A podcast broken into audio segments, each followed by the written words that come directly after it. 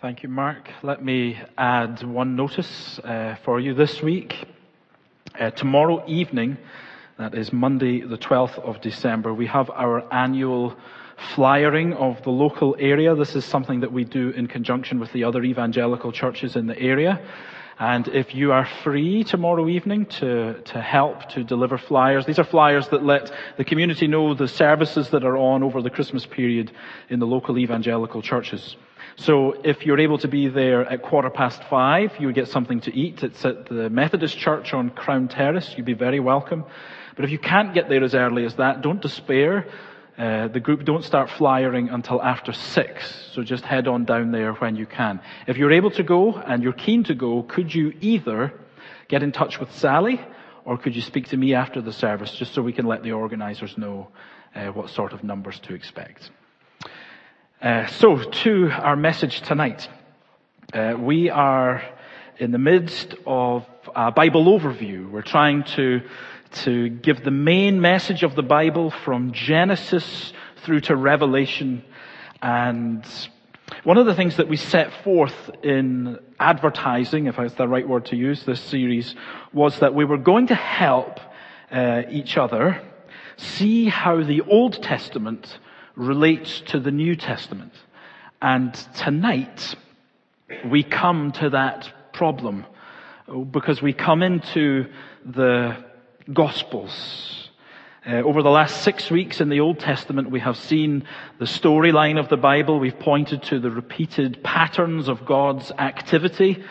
And uh, one of the trajectories that we've uh, tried to follow is this definition of the kingdom of God being one of the main themes that we can trace throughout the scriptures. And uh, the times I've spoken anyway, we've borrowed this definition, which Andrew's going to put up for us. The kingdom of God uh, is God's people in God's place under God's rule and blessing. And what we've seen as we've worked through the Old Testament is that uh, we see this appearing in different ways. Uh, so, for example, uh, in the opening chapters of the book of Genesis, we, we're in the Garden of Eden and we see God's people, Adam and Eve, in God's place in the Garden of Eden. And they're under God's rule, which is God's Word. And uh, the projectionist has jumped the gun on me here. Here's a, a, an outline, a very simplistic outline of some of the things that we've seen. Um, we then saw after the fall that Abraham is called, and there are promises made to Abraham and his descendants that uh, the people are now Abraham's seed. And you could have followed this a few ways. You have uh, things promised to Abraham. You have uh, the, the, Israelites under Moses. You have the Israelites under David. But in general, we see Abraham's seed promised to be in the promised land, in Canaan. Uh, and as, as the story developed, we saw that uh, not only was it a land, but there was a city of Jerusalem. There was a temple that was built, which was the dwelling place of God. And the rule by which they were to live and by which they would know the blessings of God was by the covenants that God had given. The covenant promised to Abraham, the covenant given at Mount Sinai, the covenant promised to King David. And then as we worked through the prophets, Again and again, the prophets looking forward to a day of restoration for Israel, they keep pointing to a remnant of God's people who will be brought back to the restored land, to the restored Jerusalem, to a restored temple. And the rule by which they will live is something that was promised as being a new covenant. And we're going to come to discuss some of that later on. And some people, a small number, relatively small number of Jews did return after the exile back to the promised land and um, they did build the city again. They did build a temple. But their experience of life in the land was nothing at all like that which was prophesied. They did not regain their independence, for example. The temple was not this glorious thing that they had anticipated. In fact, the older generation wept when they saw what this new temple was going to look like, because when they'd seen the old one, this was quite miserable in comparison. And it's pretty much there, in terms of the story of the Old Testament, that the story ended. So what comes next? And crucially, how does it relate? Well, what comes next is the gospel. And to, to start off here, I want to turn to the opening words of Mark's gospel. Mark's gospel. Um, just the, the, the first verse. Mark opens like this, the beginning of the gospel about Jesus Christ, the Son of God. The word gospel means good news. And I'm sure for most of us it's the part of the biblical story that we're most familiar with. But in a certain sense, I found that it's often the part that a lot of Christians are most confused about. Often I'll ask prospective members what their understanding of the gospel is. And the answers that sometimes come back, they, they usually contain truth. I'm not, I'm not being uh, totally derogatory here. But they can often not really be what we would describe as the, the gospel. Uh, so sometimes you get a very abstract thing and say, well, the gospel is love. Well, that's not actually a definition of the gospel. We can do much, much better than that. Mark's opening words in his gospel account are very helpful to us because he tells us that the gospel is the good news about Jesus Christ. The gospel is the good news about what God has done, what he has done in his son, Jesus Christ. And we have four Gospels in the New Testament, Matthew, Mark, Luke, and John. And they're all written from a slightly different perspective, looking to draw out different aspects of the life, the ministry, the death, the resurrection of the Lord Jesus Christ. Different things are emphasized in the different Gospels. And this is one of the, the really enriching things about reading the Gospels and comparing the Gospels and saying, why has, has this gospel writer put these things next to each other? Why did the Holy Spirit inspire John not to include this or to include that? At this time of year, of course, we particularly remember um, the part of the gospel story which is the incarnation. It's remarkable that the gospel story begins with an insignificant young girl in a despised region of her nation, in the region of Galilee. And she receives the word from God that she's going to have a child, that the Holy Spirit is going to conceive in her womb a son. This is what she's told. He will be great and will be called the Son of the Most High. The Lord will give him the throne of his father David, and he will reign over the house of Jacob forever. His kingdom will never end. And we heard um, on those verses this morning, didn't we? This is a child like no other. This is God taking upon himself human nature, human flesh and blood. Literally, this is God with us. He is to be given the name Jesus, for he shall save his people from his sins. This is, this is a, a non-negotiable part of the gospel. The good news about Jesus Christ, that he came, this is God come as a man, born of a virgin.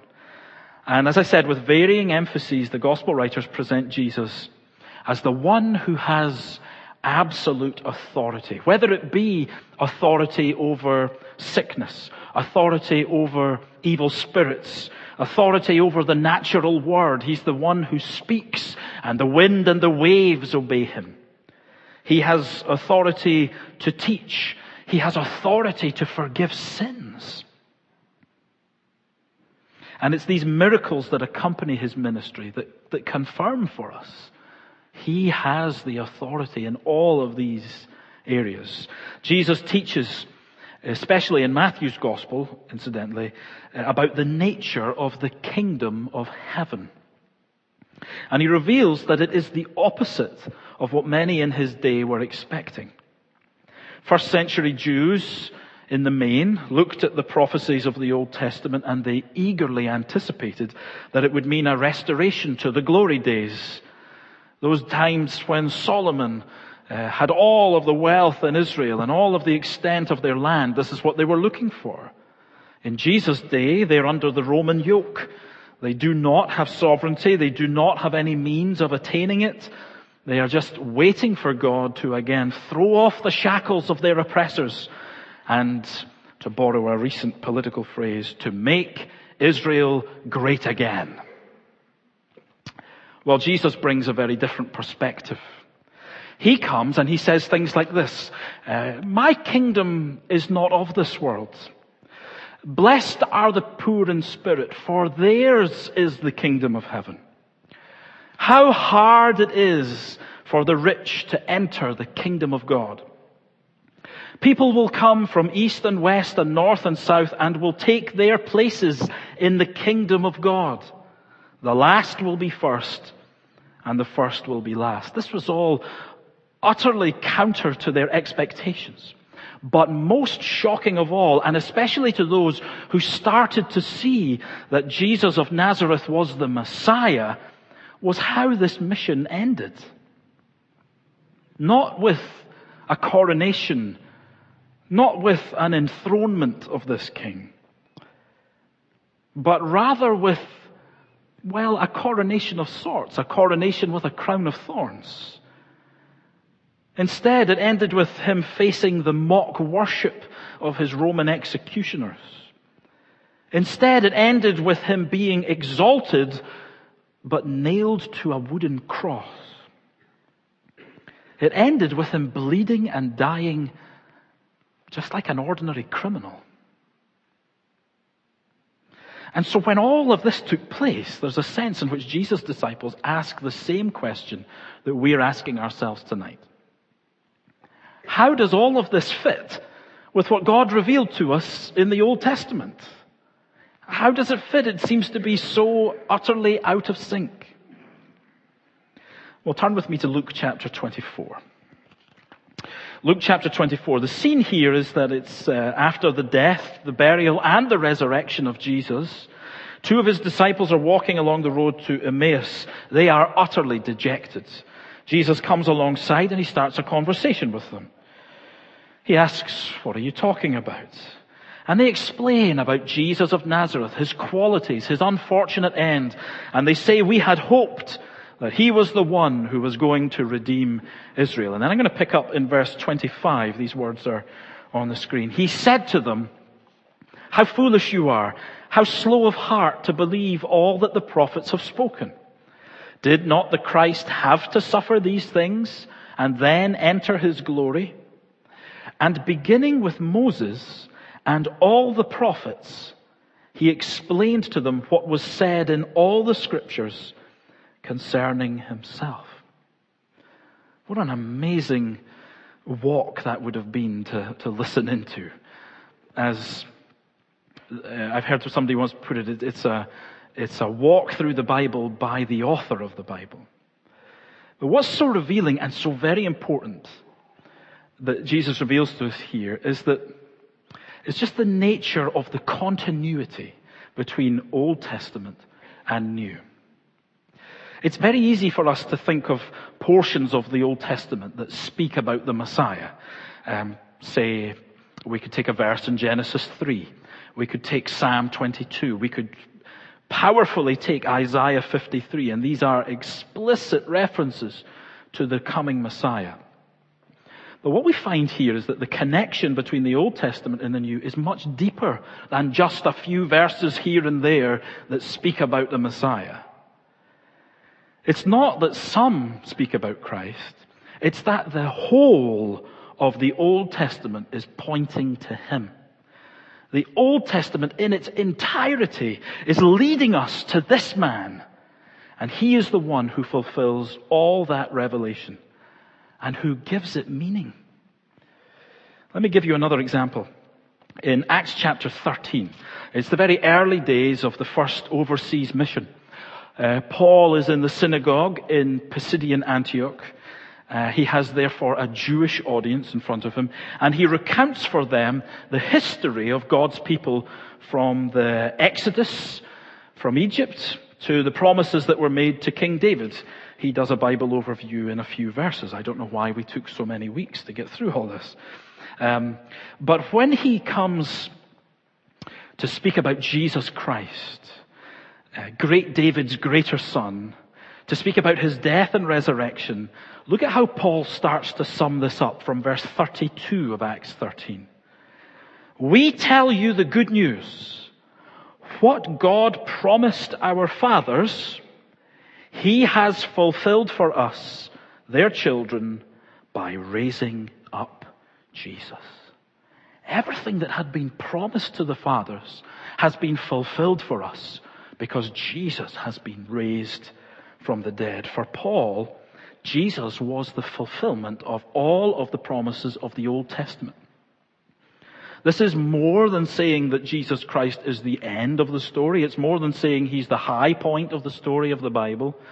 It's to see that actually, if you are going to understand anything of the Holy Scriptures, it's only when you see that Jesus Christ is the lens through which it all becomes clear. He is the only key to interpreting God's revelation to us in the Bible. And this is a challenge to us. Because it is so easy for us to think that once we've got the basics of, of Christian, uh, of, of the gospel, of some Christian theology, that we think that we can move on to deeper things. And that that means moving away to think of the things which are, are, are other than Christ. We, we, we know the contents of the gospel. We've got a good understanding of justification by faith. But what about for me to plumb the depths of theology in the Old Testament? If at any point we are tempted to be plunging the depths of theology which does not have Christ as its centerpiece, then we've missed the point.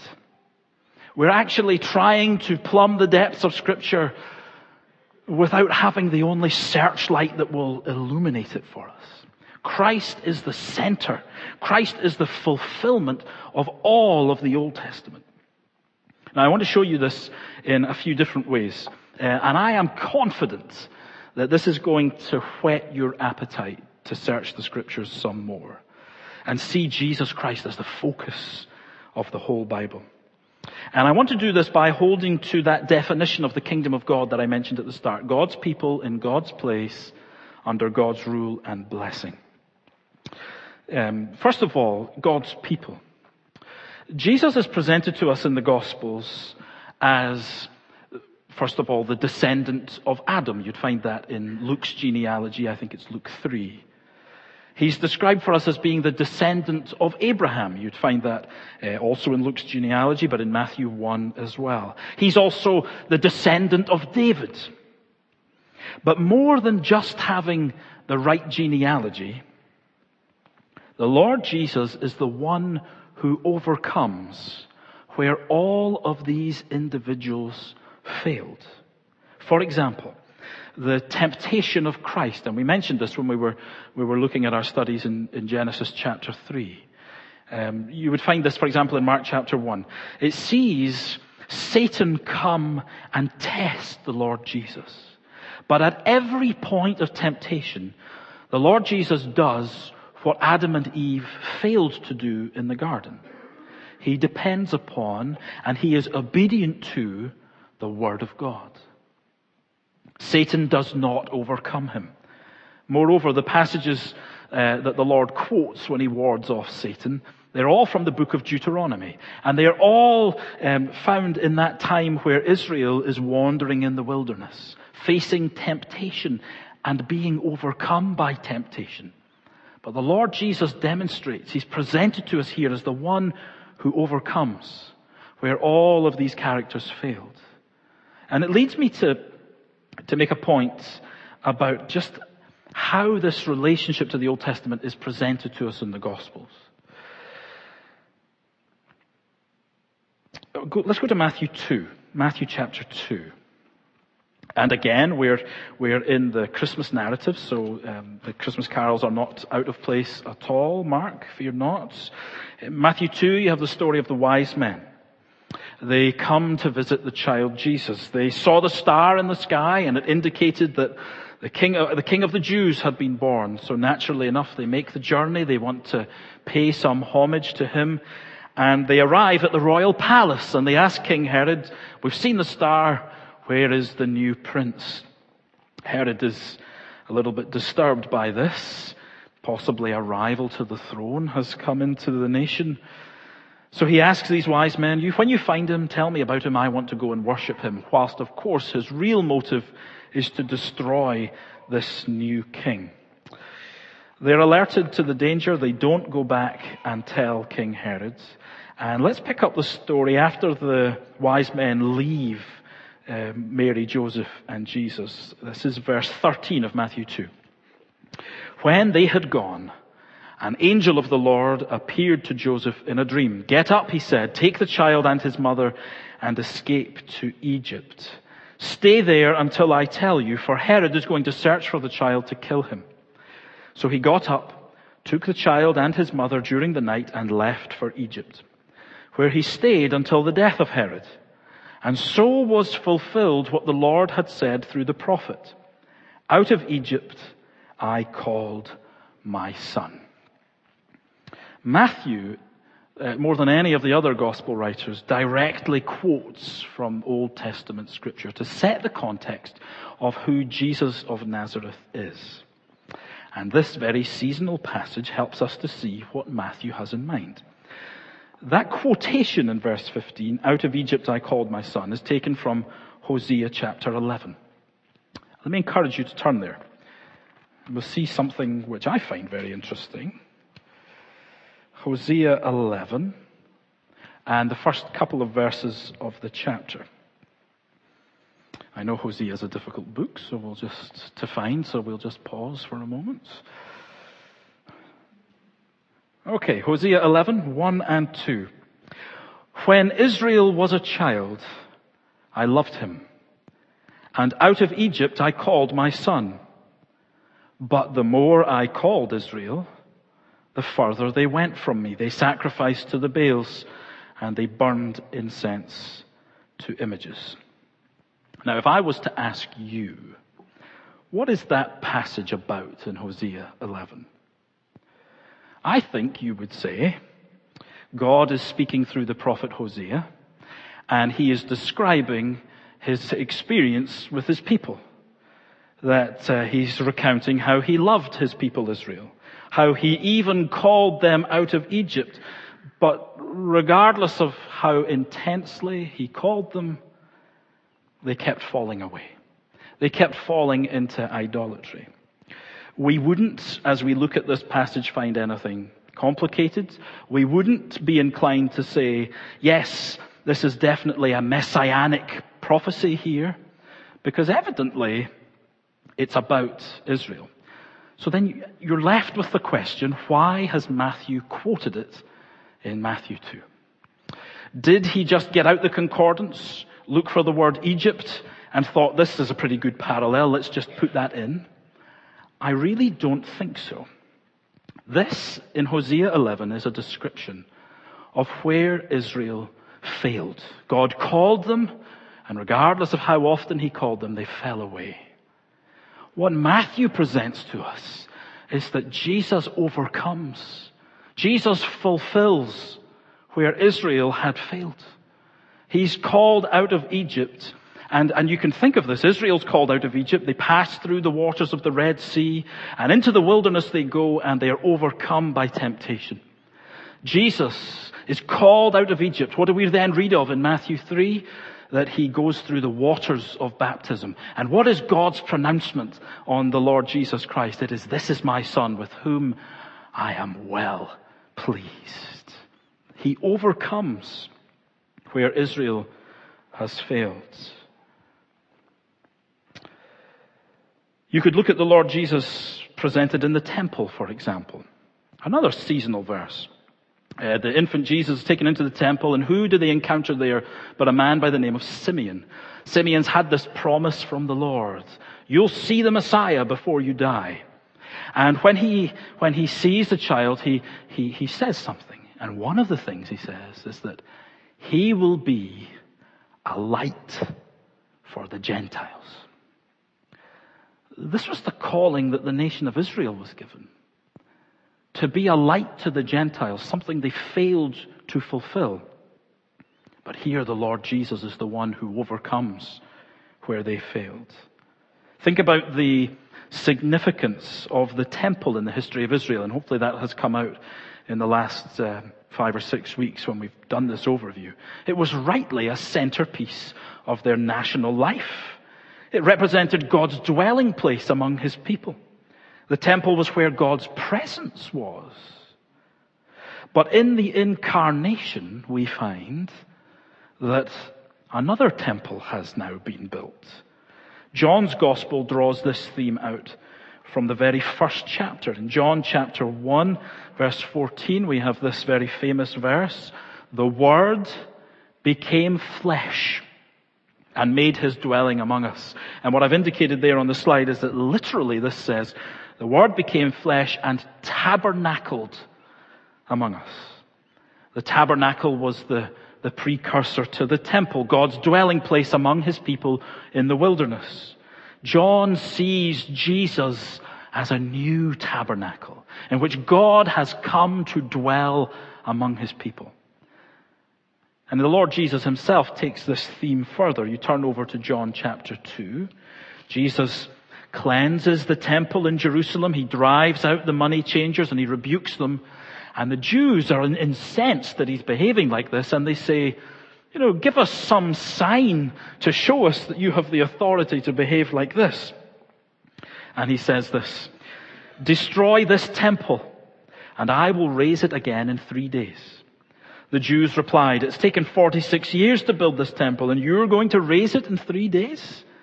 But the temple he had spoken of was his body. We can say with the coming of the Lord Jesus Christ, there's a new temple in town, and it's not built with bricks and mortar. There's one more thing I need to mention and that is about the covenant. So we've looked at God's people. We've seen uh, God uh, in His Son fulfilling the, the, the, the, lineage from, from Adam, from Abraham, from David. Uh, we have seen Him overcome where they failed. We have discussed God's place, particularly in reference to this, to the temple. And the last thing I want to mention is the covenant. An enormously important passage in the prophets is that which looks forward to the time when God will make a new covenant with his people. Uh, and I'm going to I'm going to read these verses. You find them in Jeremiah chapter 31. These are very important verses, and, and we'll see, hopefully, see why in a moment. The days are coming. This is Jeremiah 31, verse 31. The days are coming when I will make a covenant with the people of Israel and with the people of Judah. It will not be like the covenant I made with their ancestors when I took them by the hand to lead them out of Egypt, because they broke my covenant, though I was a husband to them. This is the covenant I will make with the people of Israel after that time. I will put my law in their minds and write it on their hearts. I will be their God and they will be my people. No longer will they teach their neighbor or say to one another, know the Lord, because they will all know me, from the least of them to the greatest, declares the Lord. For I will forgive their wickedness and will remember their sins no more. What did we see time and time again as we walked our way through the history of Israel and, and saw that more than it just being a history of Israel, it is a demonstration of, of the history of the human race. We saw that the fundamental problem preventing man from being right with God is not man's environment. It's man's heart. We've seen as we've walked through the Old Testament that it does not matter what sort of positive environment human beings are put in whether it be the perfection of the Garden of Eden, whether it be under a system of law, whether it be under judges, under a king, man keeps failing to attain to God. And in fact, Jeremiah elsewhere would give the diagnosis for that. He would say, the heart of man is deceitful above all things and desperately wicked. And so this new covenant that's promised, not a covenant like that one given to Abraham or, or to Moses or to David, it's different. It's the longed for hope Because this is a covenant that takes effect in our hearts. God's not going to give some external list of rules to be right with Him. God's going to do what's needed. And that is change your heart. A new heart will be given. And the point, the simple point I want to make is that this is the covenant that the Lord Jesus Christ himself says he came to establish. Our last reading for the evening is taken from Luke chapter 22, where we have the Lord Jesus Christ. He's in the upper room with his disciples. They're celebrating the Passover. It is the night before his crucifixion. And here's what Luke records us, for us from verse 19. And he took bread, gave thanks and broke it, and gave it to them saying, this is my body given for you. Do this in remembrance of me. In the same way, after the supper, he took the cup, saying, this cup is the new covenant in my blood which is poured out for you. Jesus Christ is presented to us as the only way by which we can be right with God. Because it is only Jesus Christ who brings in this new covenant. The only kind of covenant that can make you right with God. It is by faith in Jesus Christ that He can cleanse your heart from sin. And in fact, included in these words in the upper room is the means by which He establishes it. It is by His blood, which is for you I mean, this is, this is from the lips of Christ. He's saying, this is what the cross means. I am putting myself in your place. My body given for you. My blood poured out for you.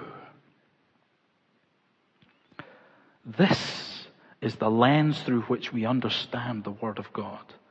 It is pointing us to the cross of Christ. It's pointing us to the only hope of humanity. And it is pointing us to the Savior who died there, who shed his blood for us. It is well said, and it's worth repeating year after year, that it's very easy for us to lose sight of this in the month of December. Because we like, and it's right to like, we like the baby Jesus. And you know what? Most of, most of our society doesn't find the baby Jesus terribly offensive either. It's a reasonably comfortable image. But we cannot simply dwell on the baby Jesus and not come to this point. Otherwise, we don't have the gospel. The baby Jesus has come to this end all of the revelation in the Old Testament has been given to point us to this accomplishment. That the Lord Jesus Christ would give his body, would give his blood for you. We have reason to rejoice tonight. If you know the Lord Jesus Christ, this new covenant is yours. It's a covenant which has taken effect in your heart. Respond to God in worship tonight for all he's done. If you don't know the Lord Jesus Christ, then all of this is kind of theoretical stuff. This is just you listening to my theory about what the Bible says. Come and find that this is, this is no mere theory. This is God come in flesh to save sinners like us. And what a beautiful picture we see as we see Christ as the fulfillment of all of the Old Testament. Let's just Let's just bow in a moment's prayer, offer our worship to God, and then we'll sing our closing song. Yes, Father, we, we want to thank you for being so gracious to us as to give us your revelation in the Holy Scriptures. And we acknowledge in your presence, our Father, that, that Jesus Christ is the fulfillment of, of all of these words all of these pictures, these prophecies. And Lord, all of those times where we, where we read of human failure in the Old Testament and, and Lord, it can be so depressing for us. We thank you that now we look to Christ and we see the one who overcomes and who does so on our behalf. What a savior we have. We want to thank you for the remembrance of him at this time of year, coming in flesh. But Lord, may we always follow that journey that he traveled to the cross of Calvary. We thank you that our salvation is built on that, the foundation of Jesus Christ alone. And we plead no other basis for being right with you, Lord. We thank you for the, the work of the new covenant in our hearts, Lord. May we appreciate it more and more. May we be sensitive to it more and more.